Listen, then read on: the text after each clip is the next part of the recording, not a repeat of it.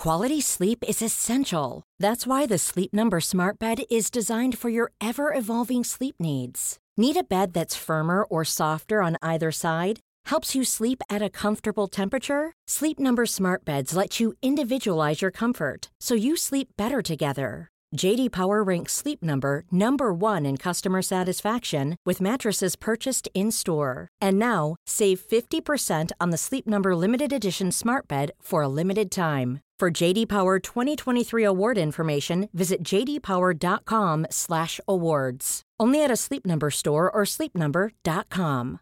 Cool fact a crocodile can't stick out its tongue. Also, you can get health insurance for a month or just under a year in some states. United Healthcare short term insurance plans, underwritten by Golden Rule Insurance Company, offer flexible, budget friendly coverage for you. Learn more at uh1.com. Get off your computer, go and play outside. The Square Ball Podcast.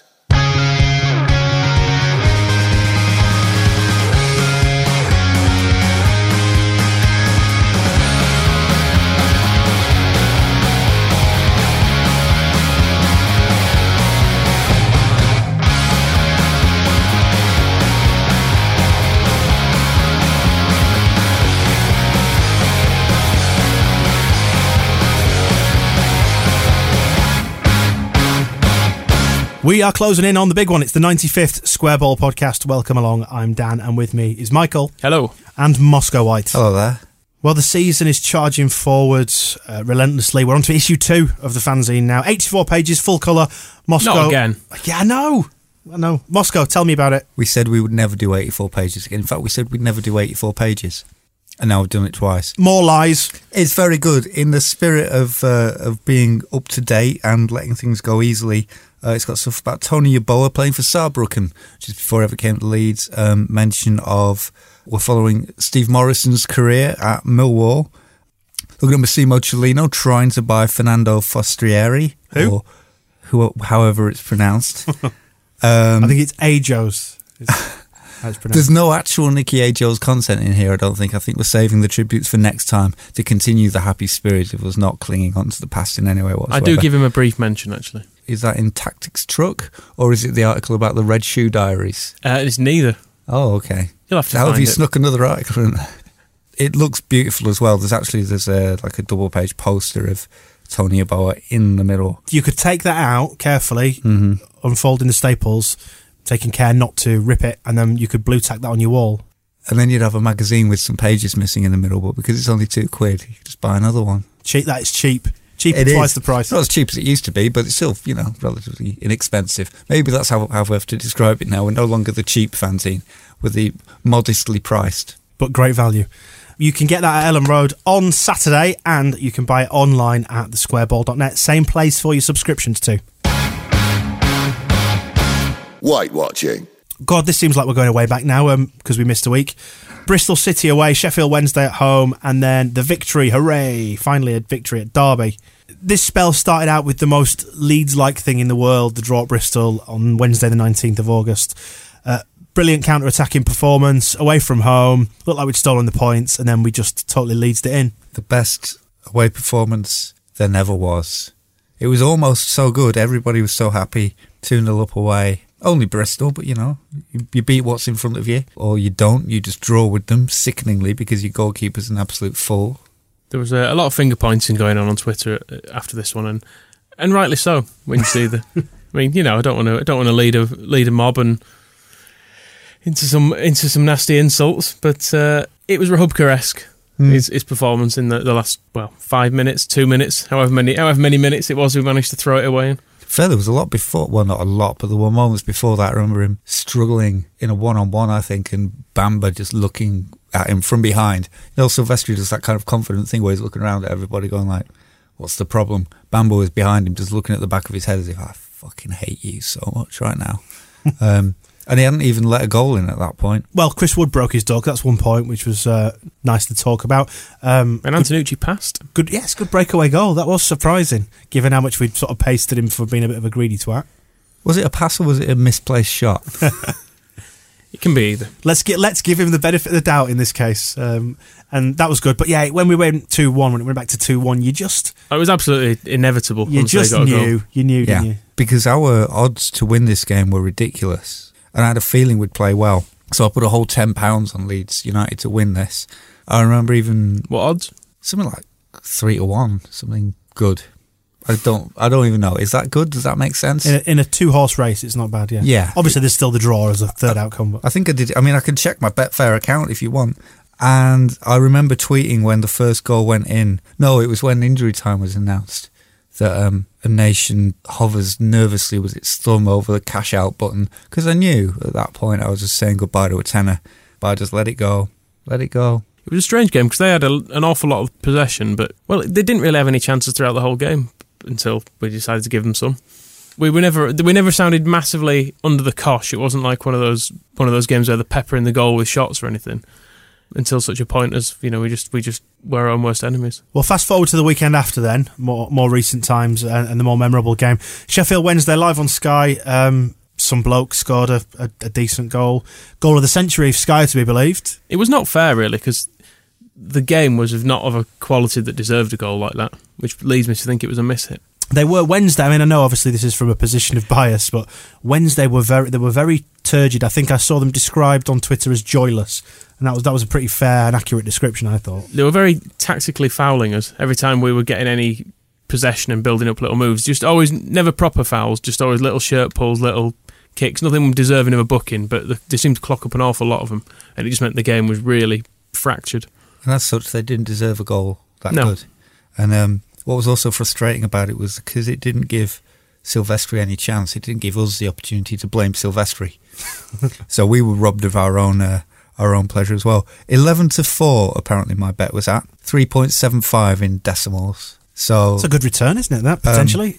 yeah, well then, because I'm uh, foolhardy and brave, I then stuck um, another tenner on us to beat Derby, so that did come in, which was 5.4 in your decimals, which is I presume that's fifty four pounds you've won there. uh, 45. Well, yeah, it was 4.4 and your 1. stake, and your stake back. Oh, yeah, okay, yeah. So, Moscow, why are you betting? You do not understand it. well, as I understand it, if I put some money in and then Leeds United win a football match and I get some money for it, See, I- nothing I- can possibly go wrong in that plan, as far as I'm aware. I always go for the opposite approach. I've very rarely backed Leeds. I've backed the opposition on multiple occasions, just to, just as an insurance.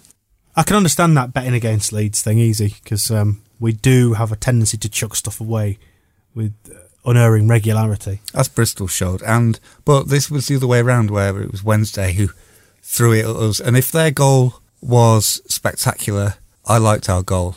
Dallas chinking in off the wing, beating people. He is quickly becoming my man crush. I'm a big fan of Dallas. Good player. I prefer him on the right. I have to say, I'm not. I'm not, I'm not a big fan of the inverted wingers. Well, this one came from the right, didn't it? To It be did. fair, It did moved over over 'cause in the Wednesday uh, game. Well, Well, that Byram was- had gone off. The problem with this one was poor little Adeyemi and Kalvin Fuzzy Fed Phillips um, were knackered. They, they made a big deal about how Phillips had run more. I think he'd Thirteen kilometres, wasn't it? Yeah, he'd run more than any player in the Premier League against Bristol, and he'd presumably run a similar distance against Reading. So while Rosler was moaning about us having to play three games in a week and all that stuff, played him again. Poor little lamb was tired. Well, not- he got booked, didn't he? He got booked in the first minute. Yeah, and as soon as that happened, then our midfield was screwed. yeah. Do So you, do you think it was a mistake sticking with him? Because I think there was a bit of consternation about that. If you think you back back to the, the match itself, people were a bit. Hmm. Uwe rotates everything. Like we've even had Scott Wootton come back in purely for rotation purposes. So I don't understand why you. That's an wouldn't- argument against rotation. I know, but I don't understand why somebody who is that committed to rotation that they would bring Wootton in suddenly has a blind spot for rotation when you've got a, a teenage boy in tears saying, "I can't go on anymore. I can't continue. I'm done." I thought Phillips did all right for about the first 10 minutes, and then, yeah, he did appear to obviously been knackered and probably should have been taken off at that stage. And I can see Ross's idea of that he, he's played very well and he's sticking with him, and maybe you think, you know, he's a young lad, he's never hmm. gets tired. Well, I know from experience that that's not true. Um, and it You've was never when, been young. It was when Murphy and Mowat, Oddie's told me about it. It was when Murphy and Mowat came on that we suddenly looked um, effective. It was Mowat who passed the ball to Dallas for the goal to get going. But yeah, if you're going to start playing Dallas on the right, what are you going to do with Sam Byram, you, you Byram hater? He's, he's awkward as Sell Byram at the moment. Sell Yeah. him. Have him killed. Well, ideally, I'd like. To, I think Byram is still a right back, and I would like to see him play there. But then What's the problem with Berardi, you nothing's, hater? nothing's the problem with Berardi. We've got to choose one. You can't have It's, both. listen, an embarrassment of riches is not a problem, is it? It's, it's a good thing having squad and strength in depth, etc. No, that's not right. Berardi has played three good games, therefore we need to sell Sam Byram.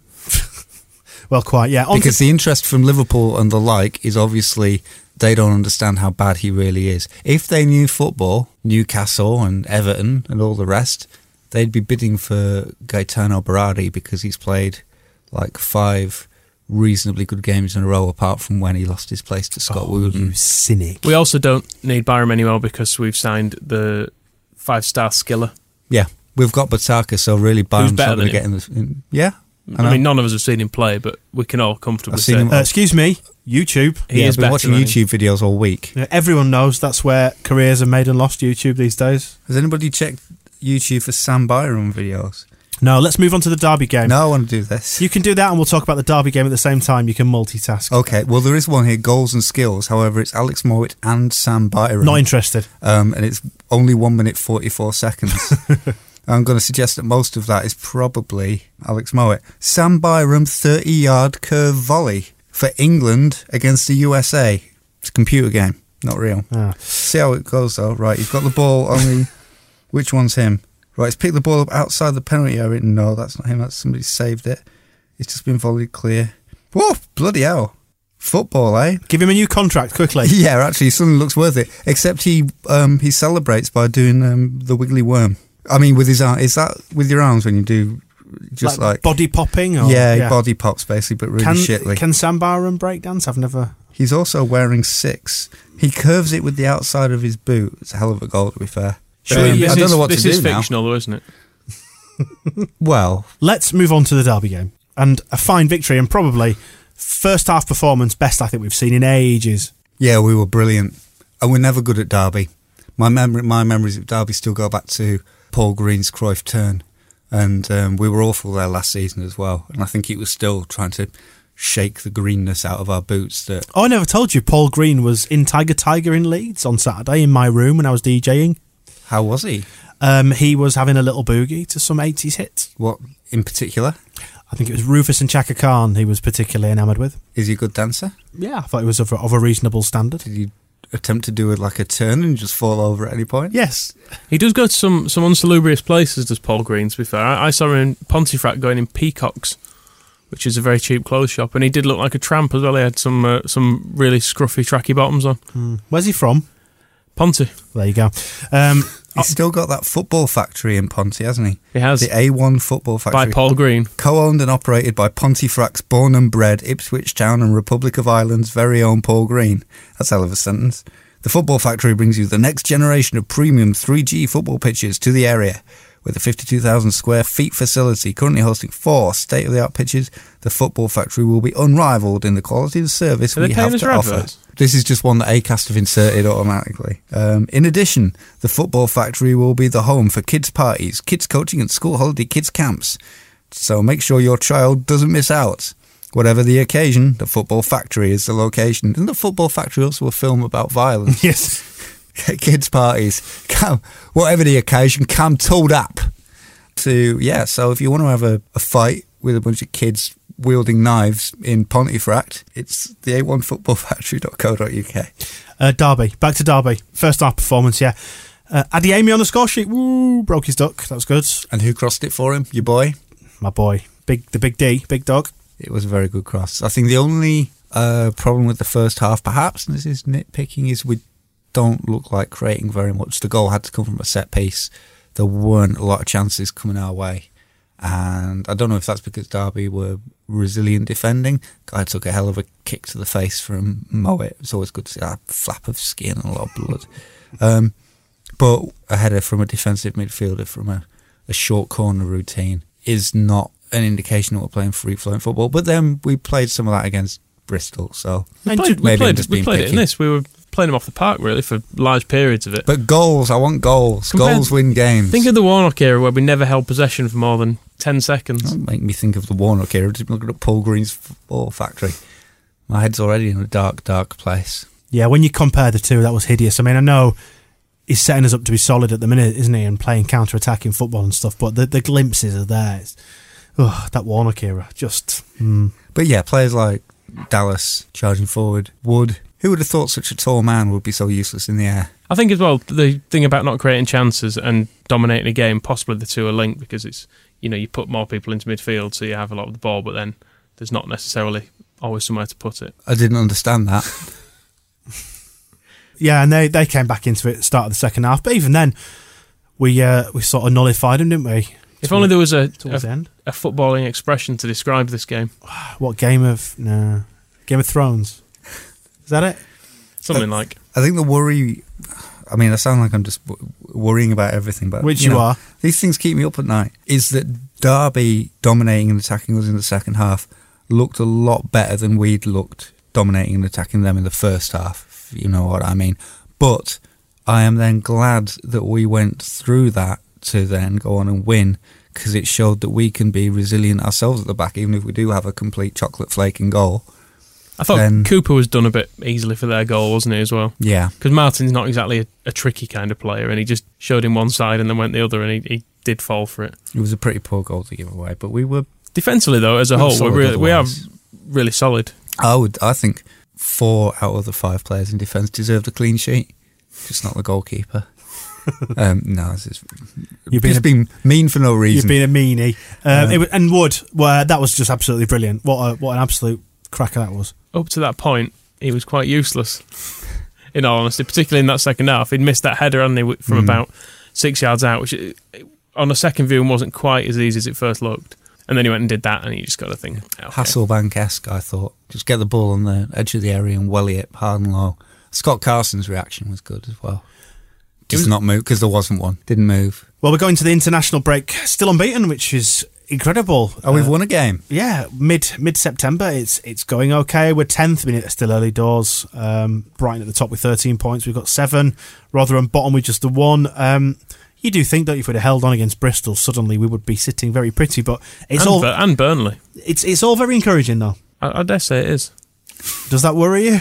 Um, doesn't worry me. It just what might happen worries me. Which What might aspect? just well, Massimo's there, isn't he? The news. Let's start off with transfers then, as always in this bit. Uh, the window now shut. Slam shut. No, just shut. Okay. Just just shut. T- close the Dun, tea dun, Did it blow shut in there? music. We only added Jod- Jordan Botaka to the uh, to the roster. What, what, what do you mean only? Well, I mean, at the I mean, we were expecting a flurry of activity at the end, and he was, actually was the only player we brought in. Have you seen him? I've seen him on YouTube. Well, then you should know that you don't say we only bought Jordan Botaka. We bought Jordan Botaka. talk to me about him then. All this joking Well, he's clearly better than the other kid that we tried to sign from Eredivisie with the funny foreign name that wanted too much Limbombe. money. Limbombe. Yeah, he's rubbish. I mean, I watch a lot of uh, Belgian football. Yes, oh, you and, do, I, yeah, yeah. and I've seen him in there, and he, when he, you know, when he's been playing for PSV in the um, Bundesliga, he's, he's been useless as Limbombe. Yeah, so Whereas this kid, some of the performances he's been putting in for uh, Luxembourg Hmm. have been absolutely fantastic. He there's footage on YouTube of him absolutely skinning Baron von Munchausen mm, um, and crossing the crossing the ball onto the head of um, Stella Artois was, was Uh, yeah, Stella Artois playing up front, I think, Hmm. um, in that game, and he's he's great. Step step overs like sixty seven rating. W- I Would you would you describe Rabona crosses would you describe four. would you describe his skills as mad?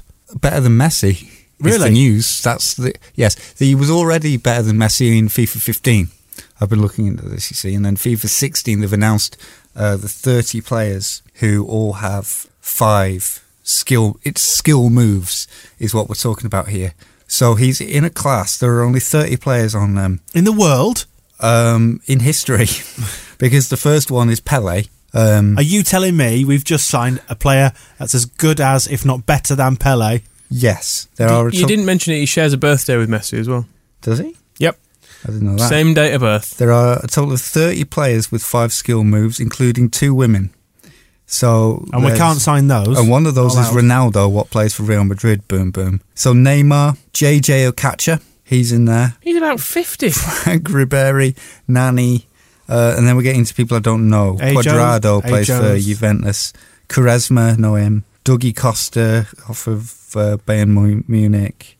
JJ Um, Kocher is 42. Why is he on the game? Adel Taarabt. So back in the real world, uh, away from computer games again. no, we're being we're being unfair on him because the, We're, we're being glib, is what we are. yeah because because people were losing their shit I'm over actually the fact really excited to see him. Yeah. So am I. Admittedly, it's in a league we don't know anything about. It might be entirely out of context. He may be otherwise useless, Hmm. apart from a few little maybe maybe a seven seven seven second clip is the best way to see him. But it's nice to see someone who can do these things. Well, we've dropped best part if we think about a mill on him, don't we? So we- he can't be terrible. I mean, there's a time. if Well, we- we well, let's ignore that. Let's ignore. Let, let's ignore the evidence that we don't like, okay. And just go with the evidence that we do. I was actually just going to say, if you rewind a few years back to the Ken Bates years, the the idea of spending a million pounds on anyone would have blown our minds. So um, Well, it would have blown our mind. Maybe- it was Ken's maybe- mind that was the problem. maybe we're just getting a bit greedy now. I don't know. Yeah, he's, he looks like a good signing. It's a again, it's a position we actually need. Whereas last year we were just signing anyone, weren't we? Really, just people who he's once seen in Serie B. When it comes down to just signing anyone, I do slightly worry about the fact that we we have that, had that perception in this transfer window that it's been very smooth. We've done our business quickly and quietly, but then you also look at the sheer list of names that were being tweeted as being strongly linked with Leeds United on the last day, where it was basically everybody who had the surname Dyer. There was the whole Fernando Forestieri fiasco, where Cellino said that he had bought him. Danny Um, Dyer. Yeah, he was in the frame. No. Um, Cellino said he had bought him, but then he didn't show the right passion to come for Leeds. And uh, did we actually put a statement out saying we weren't buying him? We did. Right. So it's another one like uh, Liam Cooper, where we Who say we definitely didn't sign. he he did not show that ne- necessary desire to play for Leeds. And then there was Limbombe, and then we've ended up with Botaka, who, when the signing was announced, it was great. I think it was um, Ephemeral Joy on Twitter who tweeted at Phil Hay. If we're buying this guy, why am I watching him on the television right now playing for Excelsior in another game? Well, just disregard that. They'll tell him when he comes off the pitch, I'm sure, that uh, he's now a Leeds United player. So it did feel a little bit like there could be some desperation in that. But we needed a right winger because Sam Byram, frankly, has never been good enough for Leeds United in any Sell capacity and sold. needs to be sold. Um, emergency loan out, I think, is the, the next step. Get him into Sam League Byram. One. If someone and get- will have him. No, get him into League One. Get some games under his belt. That's what I say. Get him used to that right wing position. Yeah, um, Get him to Bradford. it never did Eddie White any harm. Um, an out and out, flair filled, exciting, pacey, five star skill move winger who, in his YouTube videos, I think, you know, it's not a Philippe de Costa situation. I think there is actually something genuinely there. I'm confidently excited, which means nothing. I'm confidently excited, but I'm looking forward to watching. I'm not going to watch Leeds United on Saturday. It's Botaka versus Brentford. Um, another significant arrival then. Paul Hart back to head up the academy. This is quite a big one, really. It is considering we were fearful the academy was getting shut down, and it's not just Paul Hart. There are other people who've come with him, and it seems we're decided to keep open the best bit of Leeds United, which seems a re- revolutionary decision, Yeah. but it's a relief. And he's, he's sort of the next best thing to Howard Wilkinson in this role because Howard Wilkinson did the blueprint, got the place open, and he chose Paul Hart to run it. And so Paul Hart ran it from the start. And we all know the results. We've got two FA Youth Cups. We've got players of the calibre of Mark Tinkler, Andy Couzens, Kevin Sharp, players who redefined football, who were no. Um, I mean, actually, you know, I always look back on that team, and although there was only Noel Whelan who really carried on in the Premier League, Kevin Sharp, like championship, and I think he came back to the Premier League with Wigan. Mark Tinkler played something like 400 games for Hartlepool, and so carried on. Andy Couzens. Jimmy uh, Forrester always scored a lot of goals lower league. He was brilliant in the uh, Eredivisie. He played several seasons for clubs in Benelux. So perhaps that's an indication of what we can expect from Botaka, the new Jamie Forrester. Well, if if you can just do Jamie Forrester's overhead kick, but those were the very early days of the uh, of the academy. If you look at Noel Whelan in his youth team photographs, he is basically standing at Fullerton looking um, just with the most rudimentary training facilities you can imagine. But then by the time it came to Alan Smith and uh, my personal favourite, Stephen McPhail, and all that lot, they were actually making TV programmes about them in their bedrooms at Thorpe Arch. Shame that we closed down the residential part, which is probably one of the most important parts of it. But yeah, and it's been demolished, but never mind. Yeah, but at least we now have somebody in charge who, uh, who one understands the place, two understands youth football in this country, but Benito Carbone, and three uh, seems genuinely excited that this is his job now. Um, people who've gone out of Elland Road, then um, we lost Rudy Austin in the summer because he is an immigrant, and obviously nobody wants immigrants in this country anymore. Um, he was not allowed back in, which would make some people happy. Uh, he's been forced to go to Denmark to Brondby. He's not even Danish. We're full was the judgment, I think. Was that right? Yep. Absolutely The right. FA said we are full.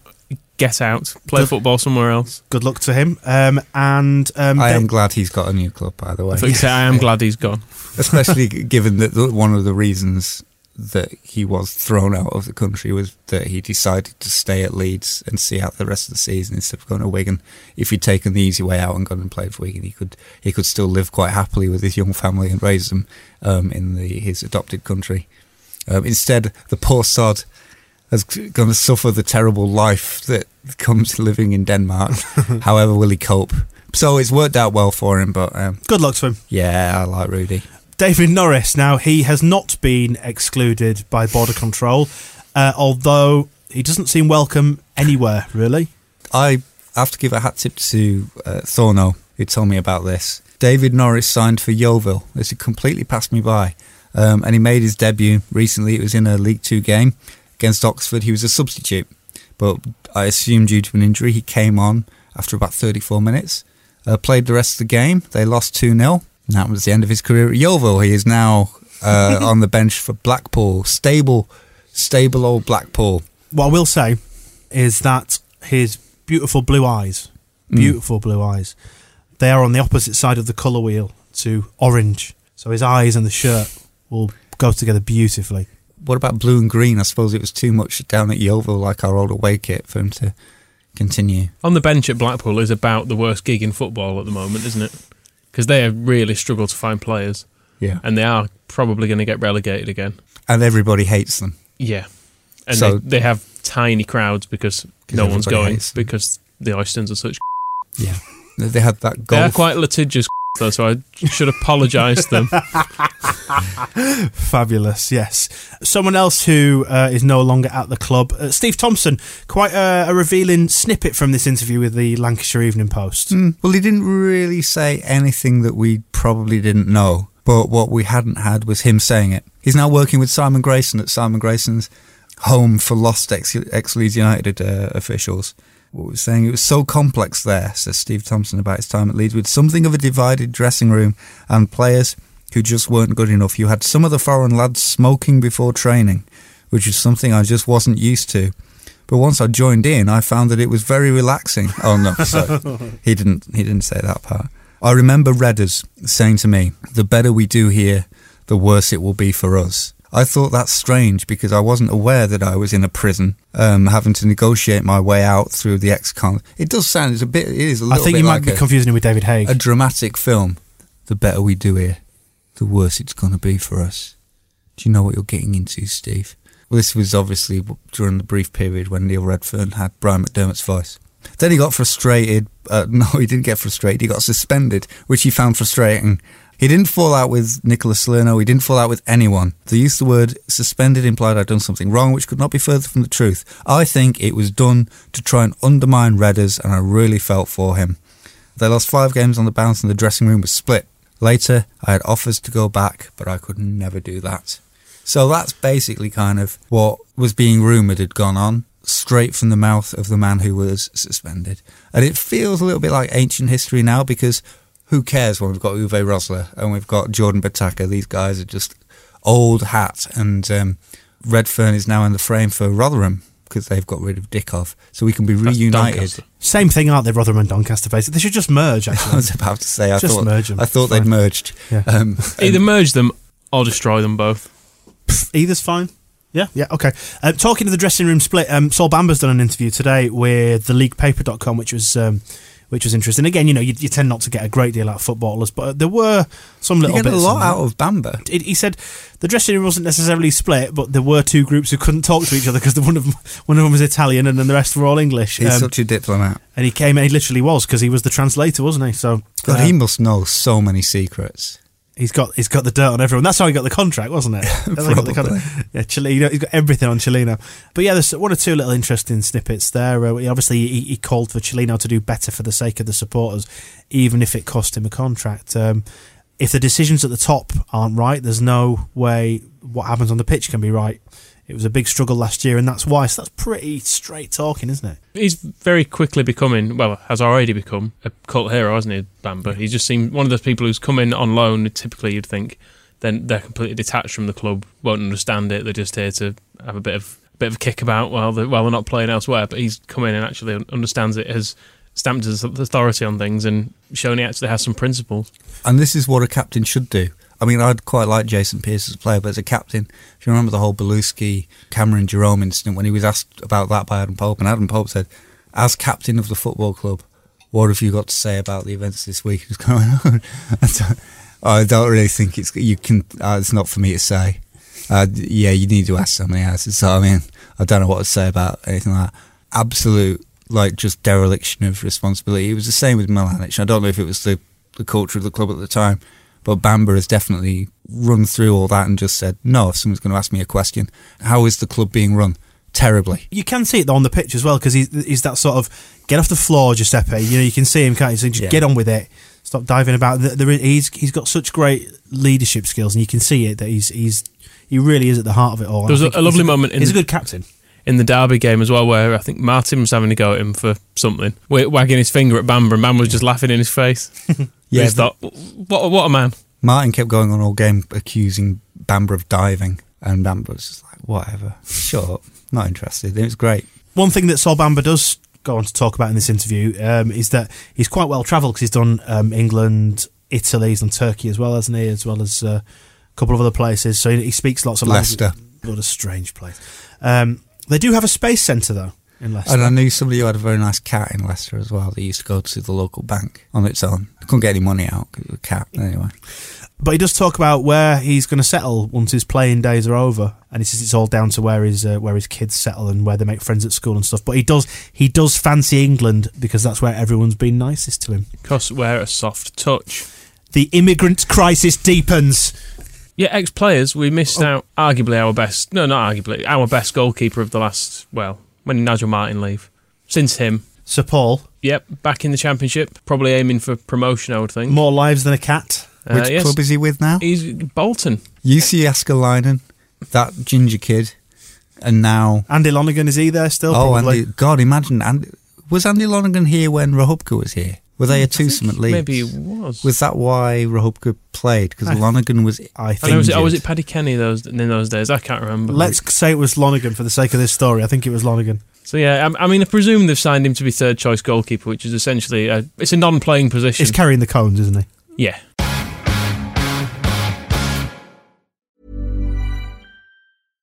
I'm Sandra, and I'm just the professional your small business was looking for. But you didn't hire me because you didn't use LinkedIn jobs. LinkedIn has professionals you can't find anywhere else, including those who aren't actively looking for a new job but might be open to the perfect role, like me.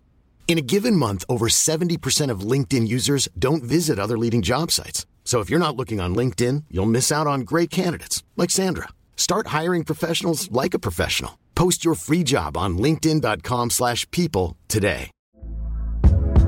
Hey there, it's Michelle Norris. I'm host of a podcast called Your Mama's Kitchen. When I travel, I'm usually looking for a way to find a taste of home when I'm not at home. And one of the things I love to do when I am at home is entertain. And Airbnb allows me to do that. When I was in California recently, I rented a house that had a great kitchen. And when we were sitting around the table, we're all thinking, we're in someone else's house. Someone could be in all of our homes as well. If you have a home, but you're not always at home, you have an Airbnb.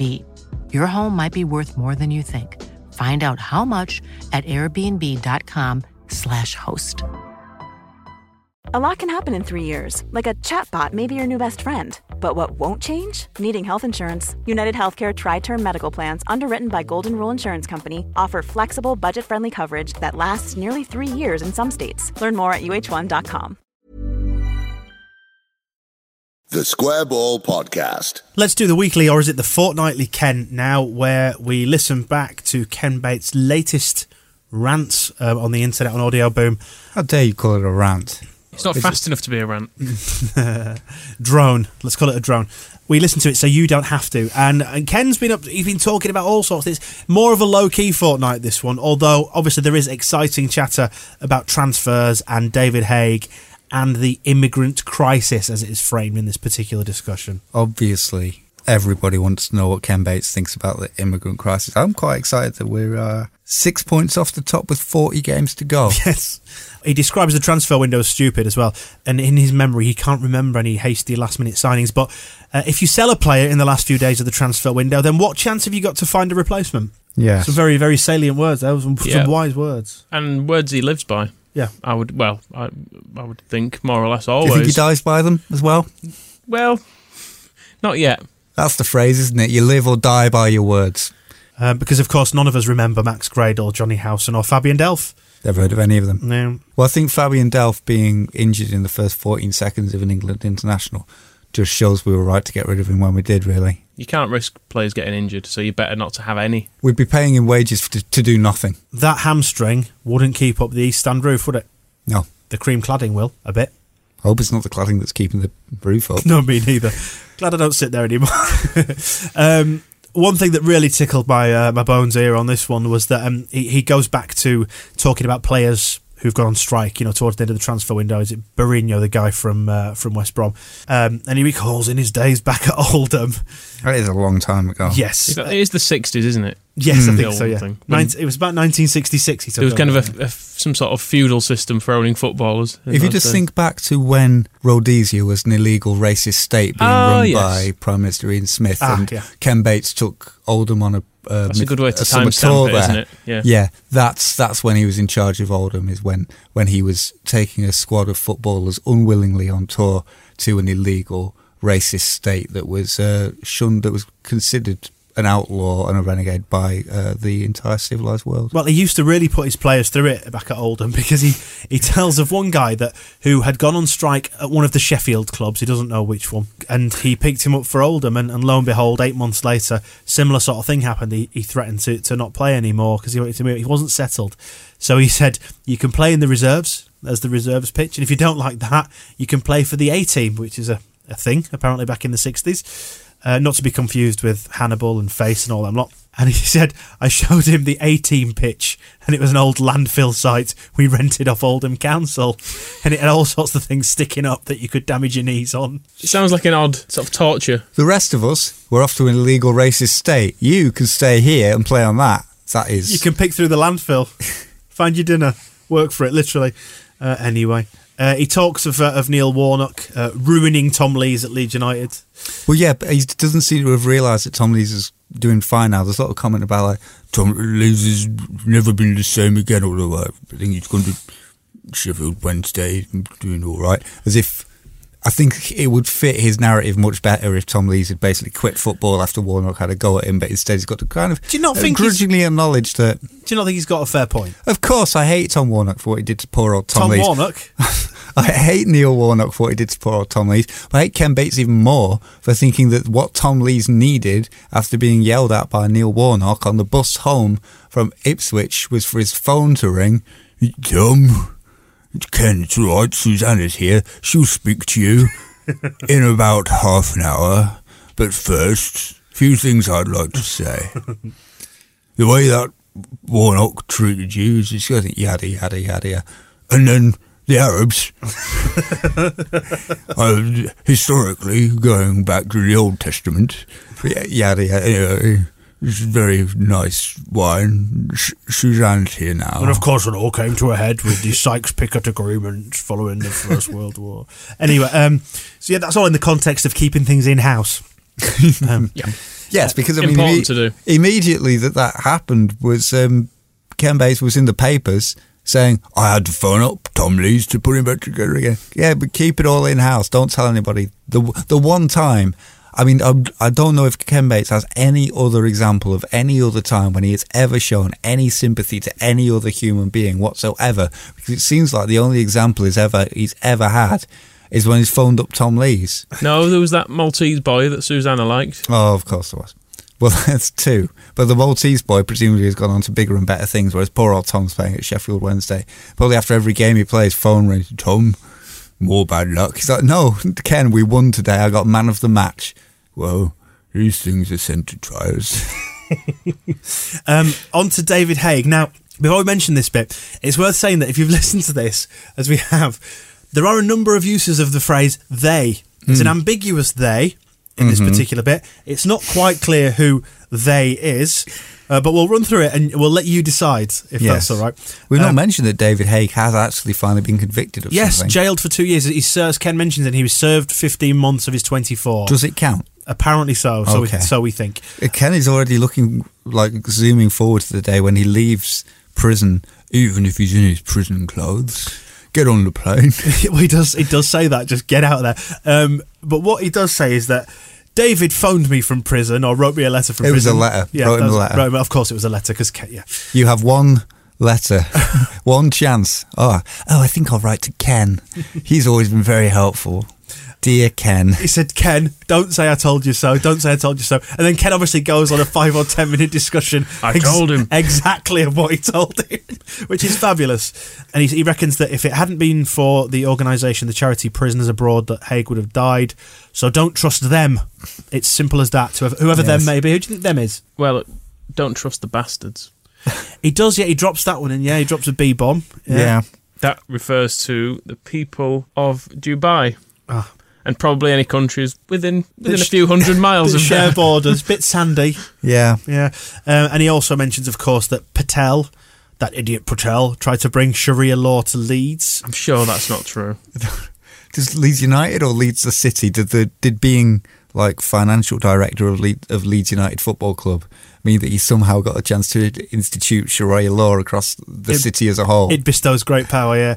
And revenge is a dish best eaten cold, apparently. Served. I think No, no, saying. no, uh, eaten, Eton. Eton. Eton. Okay. In Ken's case. Yeah. You see, I've got this great vision with Ken's long rambling. He said not to tell him so, but of David on the day when he's finally released. When they're saying, it's like, "Mr. Haigh, you've served your time in this jail cell. You are now free to leave." And Ken Bates is waiting for you outside. Oh, uh, lads, um, did I mention I'm a homosexual? Back in there, banged up. Trent, He, well, he likes it, doesn't he? He- He's. I've not seen him any of his latest quotes, but he used to always do that. Thank you for the to the Dubai authorities for holding me here. They really are such super chaps. I've made them all a card on when I leave. there, there were some changes in that narrative which did make you suggest that the public messages were being tuned to what whoever he was trying to get sympathy That from doesn't at the sound like. David Haigh at all. Because it did start with, "Oh, I'm being very well treated." Then suddenly it, was, it changed to when they put the photos of him out, and it's like, "Actually, they're killing me." But you know those thin pictures. I say we shouldn't stick laugh him in, really, stick but- him in some trunks and a smile on his face. Everyone would say, "Wow, look at him! What a lean, what a lean, mean fighting machine." He goes on, does Ken, to uh, talk about Massimo tidying up their mess, there being JFH, we presume, Mm-hmm. and saying, but of course he has his own problems, including the dispute with Endeavour Insurance. yes, Another one. somewhere in, in a Endeavour Insurance's lawyers wake up. What? Ken Bates wants what? Enterprise are probably. Well, he's not been in touch with us for quite a while now. Popping his uh, his handwritten letters by, by his quill, sending them to Endeavour Insurance in Rhodesia. Um, anyway, we then go on to um, this is this is brilliant, where uh, the presenter, poor gentleman, um, drops in the words. I think it's immigrant crisis was the was the uh, was the phrase that was used, which I thought, oh god, oh no, there's ten minutes left of this recording. Anyway, um, Ken's opinions on this um, are, are fabulous, of course. Can you? I mean, can you guess? Can you guess what, what Ken will be thinking? Well, for a start, we can't be a haven to the world's refugees. That's that's the one thing because some are economic migrants and some are seeking a better life. Now, uh, Ken Bates, tax exile in Monaco, doesn't like economic migrants. And He doesn't didn't- like, doesn't like people seeking a better life either. No. No. It says the man who dragged himself up with a club, club foot from the back streets of Basingstoke or wherever it was. My in-laws live in Basingstoke. Well, I'm sure they're lovely people. He also, um, in in this um, bit, criticises corrupt foreign officials. It's the compliant ones you want, isn't Says it? says Ken Bates, who bought a large chunk of Ireland once from Yes. from someone. I mean, I'm sure that was fine. The, well, the, the fact that he rented it, it was a lease for 200 years um, that gave him which he dominion over intends to see out, I would imagine. one entire island and then 80% of another one. And it was entirely coincidental that the outgoing British consul who signed that deal resigned the next day. And just that was his, basically his last act in office. But I'm sure that particular foreign official was not corrupt in any way. Well, the thing is, if you're if you're being corrupt to help someone, which is that all that that official was potentially doing, yeah. and there's He's no- probably he's probably dead now. It's fine. nothing more nothing more helpful than a 200 year lease over somebody else's land. well, it's not like you're owning it, is it? If you got a 200 year lease, It's like you just rent give it. give it back in a couple of centuries. can't Exactly. Yeah, yeah, yeah. But this, this is where this is where the, the, the truth started to come out. Um, he does reckon we should help the, the refugees, but not here. Another don't think. I think that's that's basically the thrust of it. And he says that the British government should be spending money, giving them a better life in their own country. And the the best phrase, the best one in this was, "These people should be put back where they come from."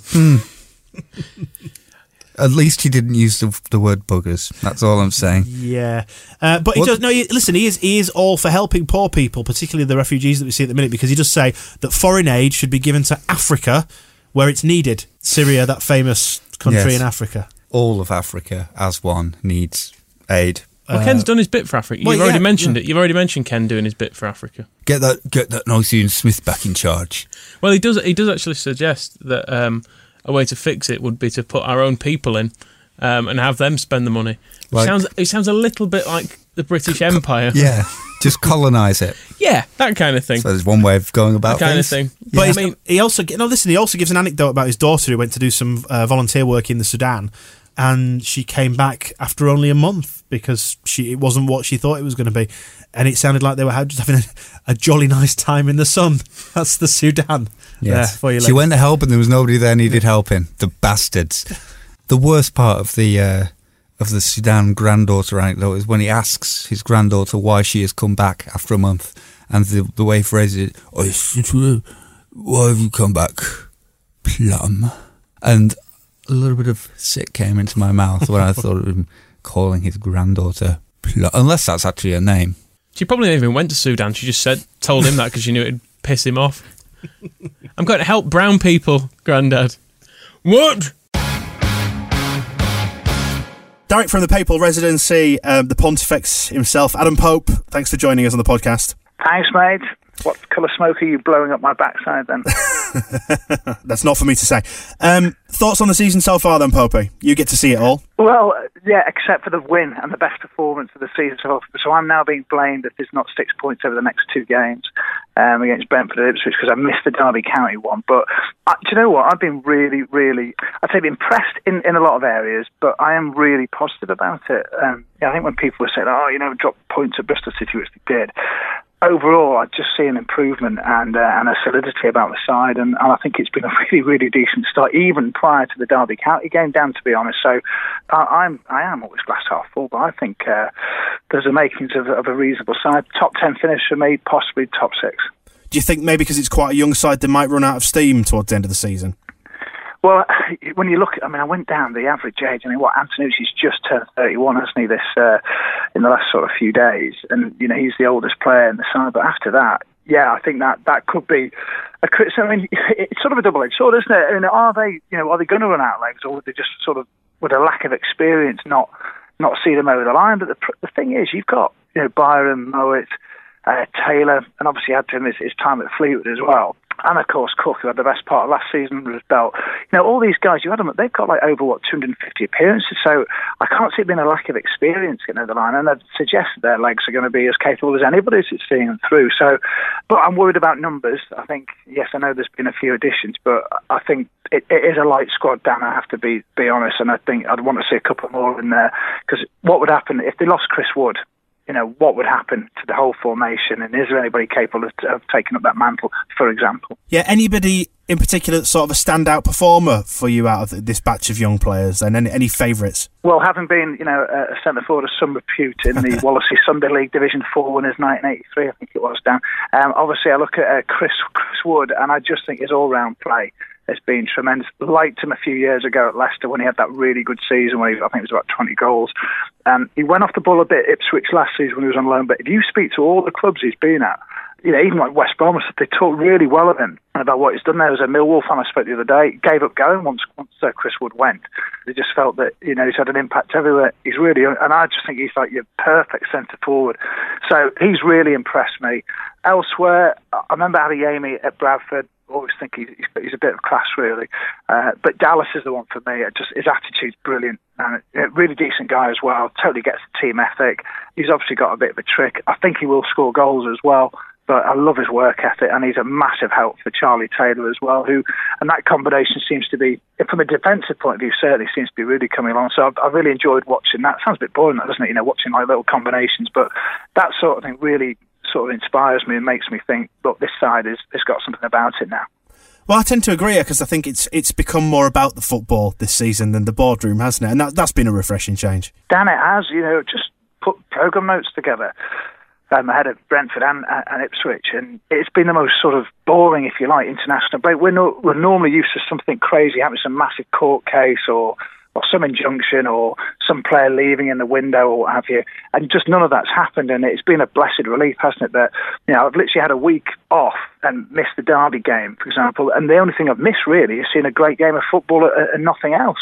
Uh, we've actually had an arrival in that time, and I mean that, that's the thing that gets me. Uh, uh, sometimes you're looking for news, you're looking for a headline, you're looking for stories, what have you. Botaka arrives, and I'm always a bit low when that's the only significant thing that's happened. That suddenly, you know, a few minutes video on, on YouTube, and, and this guy known as the Wizard, uh, apparently, which apparently has never been called in his life, um, but you know, suddenly he's going to be a world beater. When you know, let's let's be fair, he's had second division Dutch football. Yes, he's been in the top flight with Excelsior as well, but can he do it in a lead share? And I, and I worry about the hype that gets built around a player you know, not least he's a winger. He's going to be there to entertain. And when that's the only thing that's gone on in the window of any note, you sometimes wonder could it be a he- too heavy a burden for the player. So uh, that sort of thing bothers me a little bit, Dan. But I mean, that's, a nitpicking thing, isn't it? You know, I mean, people start saying, "Is he going to play ahead of Byram and all this sort of thing?" Well, you just wouldn't do that, would you? At the moment, you really wouldn't. But we do want to see him, don't we? And you know, that might be one of the most exciting things to happen over the next couple of uh, games is to see him come off the bench and, and do a couple of tricks or something. And what of Byram then? Because he's gone off the boil. Yeah, I mean, got to know Sam, I don't know Sam really well, but you only look at body language and stuff, and it, I think it has affected him. I think it's fair to say. I think Ros has said that as much. Um, but he's been used to the attention of other clubs, I would say, or talk of other clubs for a couple of years now. It's not a new thing, is it, Dan, to be fair? I think the great thing is that obviously he's still at the club. I think he will recover his form. Um, I thought the last game I saw prior to the Derby one, I thought the hour that he did, I thought he did okay. I thought the two games before that, he wasn't his normal self, uh, I have to say. But, you know, the team's sort of seen them over the line. So, yeah, I think he has been a bit out of sorts if I was to get my personal opinion on it. Um, I mean, Cellino's always said to me, Dan, he said, look, we're not selling him, he won't be going. I thought, well, we've all had that before. But he says, look, I hope to get the compensation for him if he goes in the summer, um, because obviously he's under 24 and, and, and they'll be due that. I don't think they'll get as much as he'd hoped for. What does concern me is that you know you look if the if the reports are true that as he's been offered less money to stay at the club, and you compare it to Luke Murphy, who's been offered, you know, a similar sort of deal, if you like, and he is going to stay at the club. Well, Luke Murphy and Sam Byram are two different players. Sam Byram is a Premier League player, in my opinion. You know, Luke Murphy, yeah, he could well get Leeds up there, this season, but um, you wouldn't put him in the same class as Sam Byram. Although I really rate Luke Murphy in the last sort of year or so. So you're not you're not comparing like for like there, are you? And, and to be fair, if the club isn't going to offer Sam the terms that he deserves, maybe, or it doesn't fit in the sort of budget that Cellino sets, then I can only see one outcome. But with a bit of luck, that'll be at the end of this season at the earliest. So you think that is is almost the writings on the wall there with Byram? He's likely to leave. Well, I, I mean, look, if Leeds go up, then it's a different scenario. And I think if they're in the hunt come come January, then you know, I think I think they're of a mind. The younger players thinking, look, sticking together and playing at Leeds at the moment is not a bad not a bad option because we're going to play. Clearly, that that's the case. And you know, Ross has sort of carried on where, where Neil Redfearn left off in in that respect, and, and deservedly so as well. So they should play. But I just, I mean, you've got to think, what is he, 21, 22? You're thinking, well, you know, the offers aren't going to keep coming round, are they? If and the bids aren't going to keep coming in. The thing and the problem and the problem I would say, Dan, is this: if you're a player out of contract, you know, what has he got ahead of him? If there's no contract sorted out with the club, you know, you get an injury, you know, your career could be over, sort of thing, and you've got nothing to fall back on. Then, you know, you're out of contract at the club, and, and there's there's nothing else ahead of you. So, at some point, he's going to be thinking, well, come January, he'll be allowed to speak to clubs, obviously because he's out of contract in the summer, then he'll probably think, well, you know, our lead's going to match, you know, my personal ambitions, whatever they are. I think he's a loyal guy, to be quite honest, but you know, he, he's played what well. He's the most experienced player at the club in terms of um, appearances now, isn't he? He's done his bit. If he was to end now for Sam Byram, nobody could really complain, could they? You know, he's been, um, if you want to put it that way, he's been an excellent servant so far. I think he'll improve at Leeds at the moment, but I, personally, I just don't see it going beyond this season unless unless Leeds do manage to clinch promotion. Quick word then, Popey, on, on Paul Hart. He's returned to oversee the academy. Yeah, I mean, interesting one. I mean, I mean, it was way before my time when he was winning the NFA Youth Cups with Leeds United. But um, I've heard a bit of a taskmaster, a bit of a disciplinarian in some ways. Enjoys the good life as well. I've heard, and because Noel Whelan, who does does the, the shows with us from BBC Leeds, Dan, you know, he he was part of that uh, that first FA Youth Cup win, and, uh, remembers him well. But it is interesting, isn't it? You, you see a guy that's been around academies for a long, long time, has had that first team experience as well but seems to be more comfortable in, in coaching and getting the best out of players. And can't can't deny his experience, can you? And, and the fruits of his labour have been there to see. So. Well, I think I think the message is I've never met Paul, never spoken to him. Hopefully, get to, you know we have asked hopefully get to meet him soon. But I think it does suggest, doesn't it, that the academy is not going to go away, and I think we all had fears that it was just going to dissipate and, uh, and being wrenched away, and that this production line might come to a halt. But um, certainly with his appointment and, and the others there, um, despite the sour taste of what's happened with, with Neil Redfearn and, and Lucy Ward and other other you know, people that have gone from the academy, it does seem to be that there's going to be a future there and an attempt to keep, uh, you know, hopefully local players coming through. But um, yeah, I mean, Paul Hart's experience is, is, is vast and he's got a track record. So in that sense, you, you can't say anything other than that it's a decent appointment. Quick word on Noel Whelan then. Um, yeah. You've struck up a bit of a, a, golden partnership the pair of you. People really enjoy listening to you this year. Uh, what's it like working with uh, with Snowy? Oh, absolutely love it, Dan.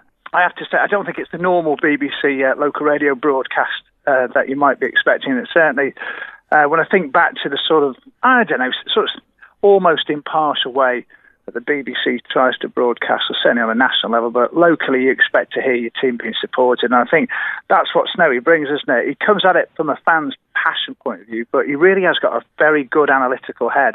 And he still coaches where he lives down in, in Nottingham. And uh, I mean, I get on with him really well because he's so he's on the edge, isn't he, with, with his comments. he's uh, he's absolutely and full of passion. He's got his own obviously catchword now with you know get in.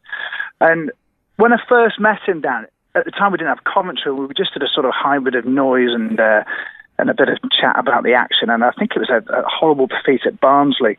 And um, and at the time, sort of Noel was just maybe having a look at getting involved in, back into the game and uh, still maybe playing a little bit at the time. And, and was doing a bit of media. And I just sort of felt, oh, this guy could be really, really good. And thankfully it's come around that he has become available after you know we tried with a few people and and it does work and I, I think we find that whether it's Catherine or with Gareth, who's with us as well, that as a team, it, it's probably the best that we, we've had. And, and I think, you know what, Dan?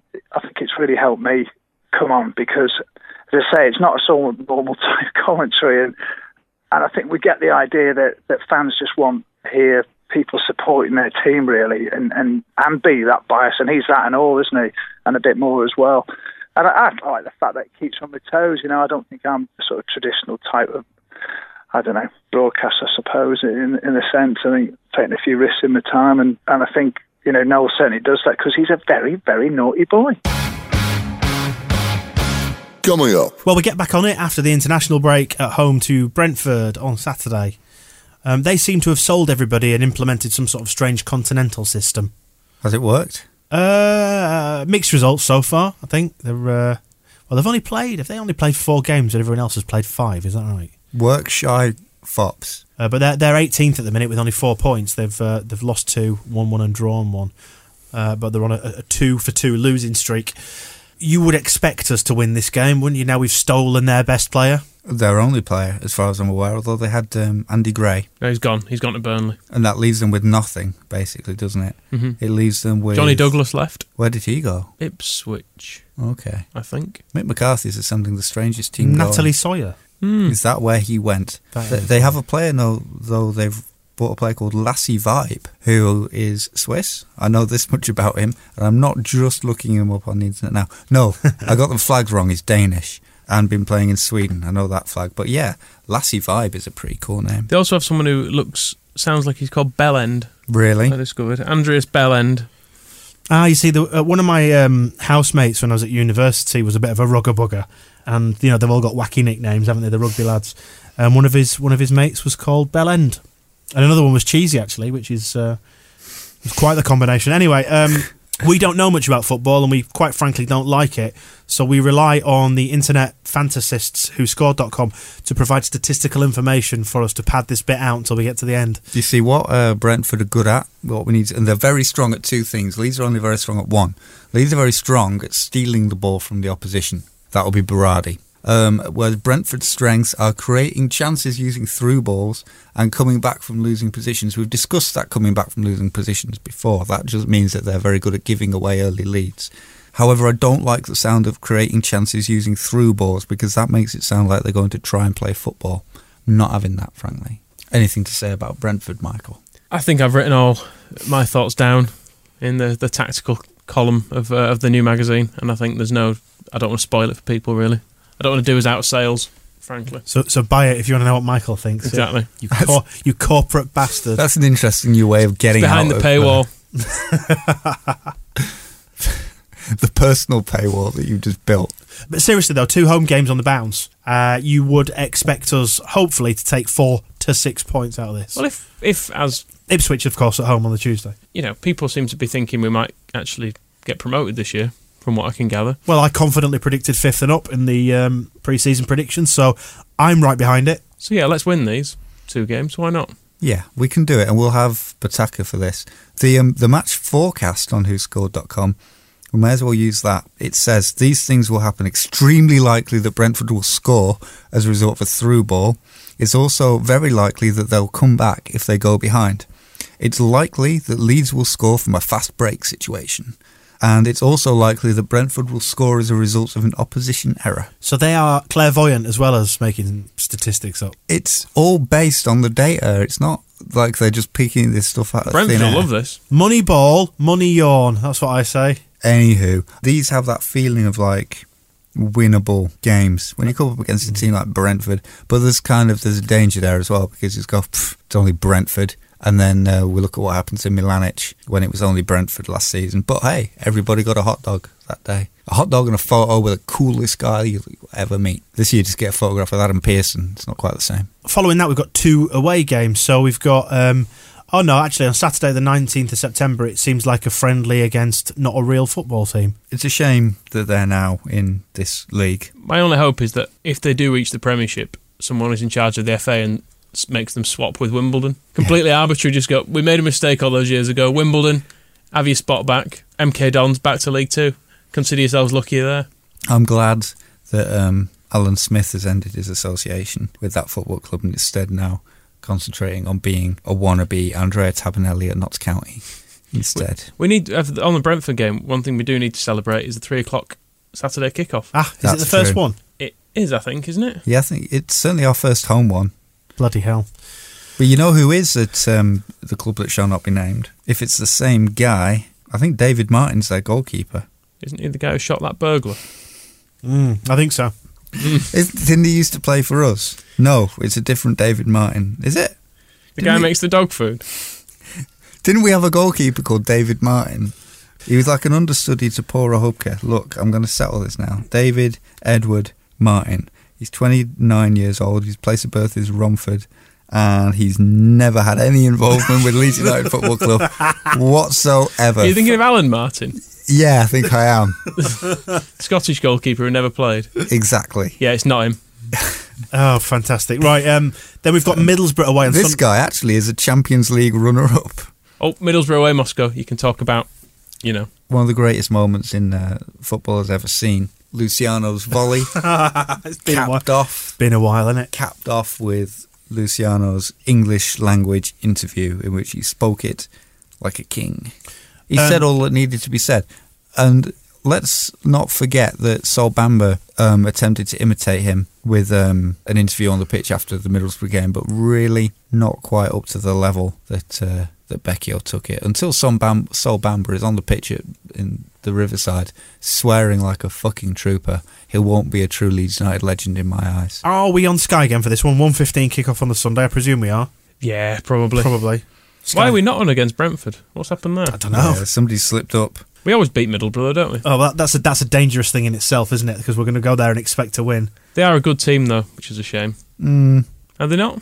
you get this with Middlesbrough every season where we sign some good players, got Jonathan Woodgate in defence. You think, yeah, that sounds good. But then we go there and beat them because they're rubbish. Well, they're doing all right in the minute. They're six, but I've, I, from what I've read online, um, the the main criticism of their of their manager, who appears to he's gotten playing very very well, is that he doesn't have a plan B. We could just be extraordinarily lucky like we were last time, where they just kept kicking the ball directly at Silvestri. When you look at their midfield, Adam Clayton, Grant Leadbitter, Stuart Downing, that feels like, you know, when you're playing football manager or something, you're in the championship and you want to sign some really good players, but we want to keep it realistic. So you're not going to sign Messi. You got Grant Leadbitter. He's a good, solid winger. He's 29, experienced, good for this level. And then you realise, actually, he's just a bit rubbish. So I think they've got like a team full of David Nugent. Is another one. It's kind of like, oh, coming down from the Premier League, he'll be good. And then yeah, three appearances, no goals. That's what he's got so This far. is an absolute nailed on win for Borough now, isn't it? Nailed on. nah, not at Nugent with a hat trick. Nugent, you're forgetting, is an England international.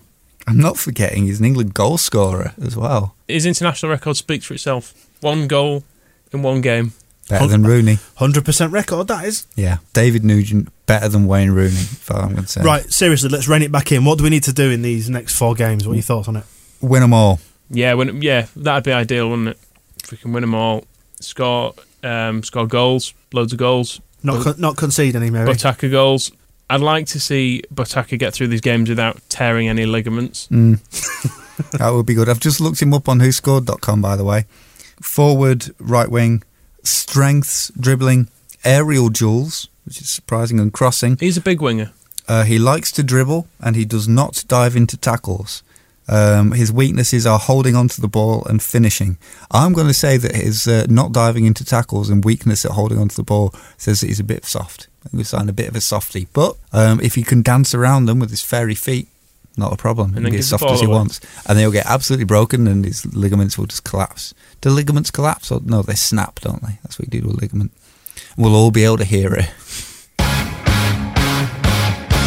The Ken Bates Villain of the Fortnight. This is the fortnightly award that we give to somebody who has bestowed misery upon us as Leeds United fans because that's what our existence is all about. So we like to reward them uh, once a fortnight with the Ken Bates Villain of the Fortnight award.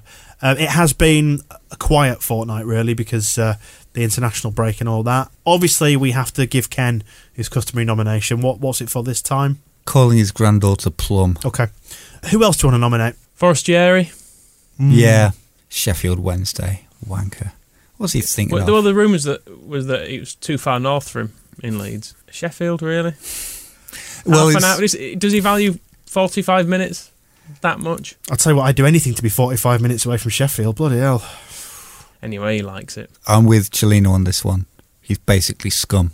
And I think I wrote something about this the week. This seems like is a, a cool new tactic that Cellino's got, where if you bid for a player that you know that you've got no chance of signing, it makes you look really good. Because when the player doesn't come, you could just say to everybody, "Hey, I offered him everything he wanted. He he he, do, he don't love the Leeds like I love the Leeds. I paid four million for him, and he's obviously not actually had to pay a penny. I paid four million for ESG. I make a Leeds player. He do not want to come. He hate he hate Leeds, and so everybody's like, you know what? You're right. You paid four million pounds for that guy. Five million pounds. Like it's probably get bigger and bigger and more exaggerate. You paid twenty million pounds for that guy, and he's going to play for Sheffield Wednesday. Boo! Yeah, rub his hands. I'm never going to sign that guy. Never, never, never. Anybody else? Wayne Rooney, For. just being on the telly all the time. Hmm. Sick of it now. I think the the correct response to him breaking Bobby Charlton's record was the people who just pointed out that Gary Lineker's goal scoring record in tournaments. That's where it's at. Do it where it matters. 49 goals and a bunch of fluffy Did it with a broken arm as well, didn't he? A broken arm. Exactly. And also and he he was shat good. himself in uh, Italia 90. Yeah. Remember that? He basically did everything to score for England.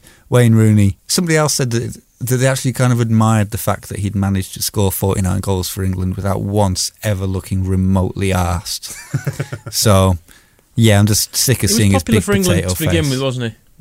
Well, because he was an Everton player in those days, Yeah. and people like Everton, Well, like the like, toffee men. like all our heroes in this country, we put them on a pedestal and then we twat them right off that pedestal. Wayne Rooney might have been a hero to most, but he never meant a goddamn thing to me. He's just a straight out Nazi, just like Pat Nevin. Any more candidates, or do we want to just award it to Forestieri now? Well, on the international front, it's, Hmm. it's got very little to do with, with Leeds, but the San Marino thing just reminded me. Lithuania for, for ruining San Marino's day. Did you see that? The- No. It was one all. San Marino scored their first away goal in 14 years. Um, And, but, and they went absolutely ape shit. it was brilliant.